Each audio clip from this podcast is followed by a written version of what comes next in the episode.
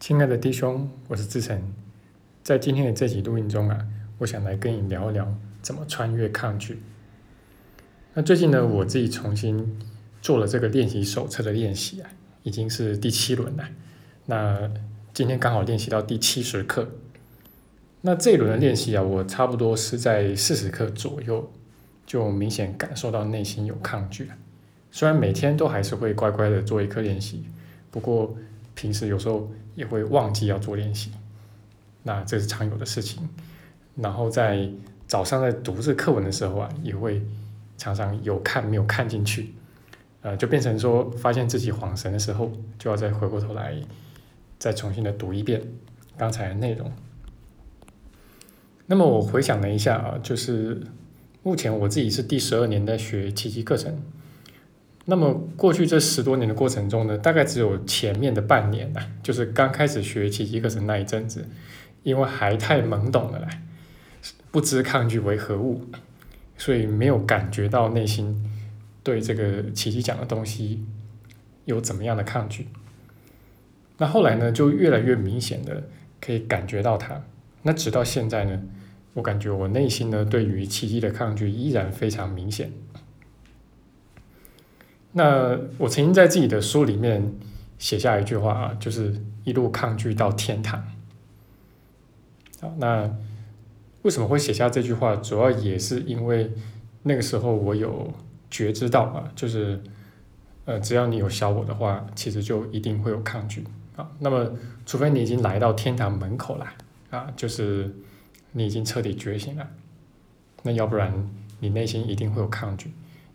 那所以这句话呢，其实主要也是提醒我们的，哎，不要自欺欺人啊！不管你学了多久啊，甚至你是教奇迹的啊，教了多久啊，只要你内在有小我的话，你一定会感受到你对宽恕、对圣灵啊、对上主、对天堂的抗拒。那抗拒会伴随着你一路，直到你来到天堂的门口啊。那其实有小我就会有抗拒啊，那小我。就说这个抗拒，它等于是小我内建的一部分的。那原因其实也很简单了，因为小我在天堂里面是没戏唱的。那从根源上说啊，就是小我根本就进不去天堂，所以对于我们要回归天堂的这个渴求啊，就是他当然是抵死不从的。好，那其实小我对这个天堂啊，岂止是抗拒啊，他是拼了他的老命啊，要把我们拖住啊。那当然，如果你在奇迹里面真的走过一段路的话，啊，那你会知道我这么说也不算是真的危言耸听了，啊，因为你肯定也亲身经历过、经验过种种形式的抗拒，啊，那其中有一些啊，可能你还感受到非常的激烈。那不过非常神奇的一件事情是啊，你说抗拒会怎么样？啊，虽然说在这个过程中学习的过程中，你会感觉到自己一再的被他给打倒，一再的被他给拖住后腿，一再的屈服于他，但你终究会发现呢，如果你有坚持走在这条路上的话，啊，那你终究会发现，其实抗拒不会真的怎么样。好，那终究这个抗拒呢，它会被穿越过去，啊，它会被化解。就像小我一样，因为它本来就是小我的一部分嘛，所以它其实也是属于幻象的一部分嘛。那其实只要是幻象，就不会真的能够把我们怎么样。那事实上呢，在这个练习手册的导言的部分呢，它就已经明确的讲到啊，就是说你对这些个练习课呢，一定会有一些抗拒。然后他甚至还讲到说，你不用喜欢这些练习课。其实当初读到的时候，只是觉得有趣啊，怎么会这么讲啊？就是你不用喜欢这些练习课。其实啊，它的弦外之音就是你不会喜欢这些练习课的啊，你会抗拒他们的。它的弦外之音就是这个。好，那但是他在这个导言里面同时又说啊，就是这个你不喜欢没有关系啊，不会真的怎么样啊，就是说你抗拒其实不会真的怎么样的啊。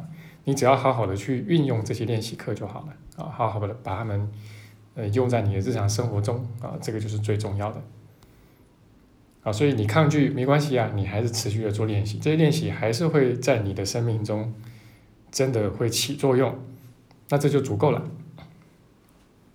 但等到慢慢的你的抗拒越来越消退之后，呃，你会真正的打从心底的真的喜欢这部课程。那然后呢，在这个练习课里面的九十五课啊，它是大谈抗拒啊，大谈特谈啊。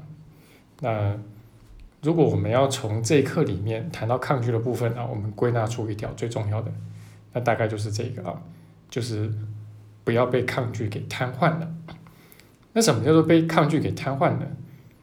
呃，简言之就是自暴自弃了，啊，就是感觉自己练的这个有一顿没一顿的啊，感觉自己练得很差啊，然后甚至一整天都想不起来要练习，一连好几天都没练习，那干脆怎么样？干脆不练了，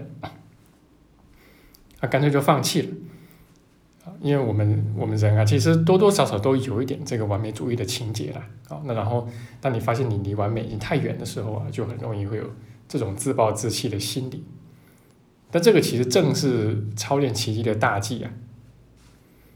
啊，所以我们要做的事情就是啊，不论你认为自己练的有多差啊，有多抗拒，那都没有关系。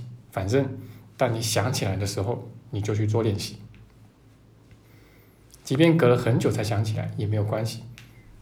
啊，就重新开始做练习。想到就去练，好，那这就是为什么，呃，每年呢，我都要在自己的呃群群组里面啊，就是贴那段话啊，我告诉你的唯一方法就是练习，啊，但你只想找到不必练习的方法。啊，当然后面这个就是小我嘛，啊，小我肯定是想要找那个不必练习的方法，啊，那他会用各种说法说服你不要去做练习。那这个抗拒的本质呢，也就是抗拒在做的事情啊，其实就是让我们以各种方式啊，去远离操练。啊，也就是宽恕的操练，啊，尽量的去远离宽恕。那这样的话，小我就至少暂时可以安全啊。那如果你有把握到这条的话啊，你就能够抓住到抗拒的内涵。因为抗拒啊，它其实在形式上它可能会千变万化啊，可能会逃过你的注意力啊。但是如果你能够抓住这一条，啊，它就迷惑不了你了。好，那这个是我们今天跟大家分享的啊，关于怎么穿越抗拒啊。那我们在九月初的这个线上训练营呢，啊，这个线上工作坊里面呢，我们会教大家如何有效的穿越修行过程中的低谷啦，然后把我们的痛苦减到最少。然后在这其中呢，我们也会详细来谈一谈。呃，怎么真正的有效的去穿越跟突破抗拒？啊，因为这个修行的低谷期啊，往往就是伴随着强烈的抗拒，然后这个强烈的抗拒呢，又往往会使人很难受。好，那我们要怎么样去面对这个难受的感受呢？那欢迎你一起来学习，一起来切磋。好，那如果是台湾的同学呢，我们这次刚好有碰到这个中秋节不上班的这个问题。啊，主要是九月十一号的那一天。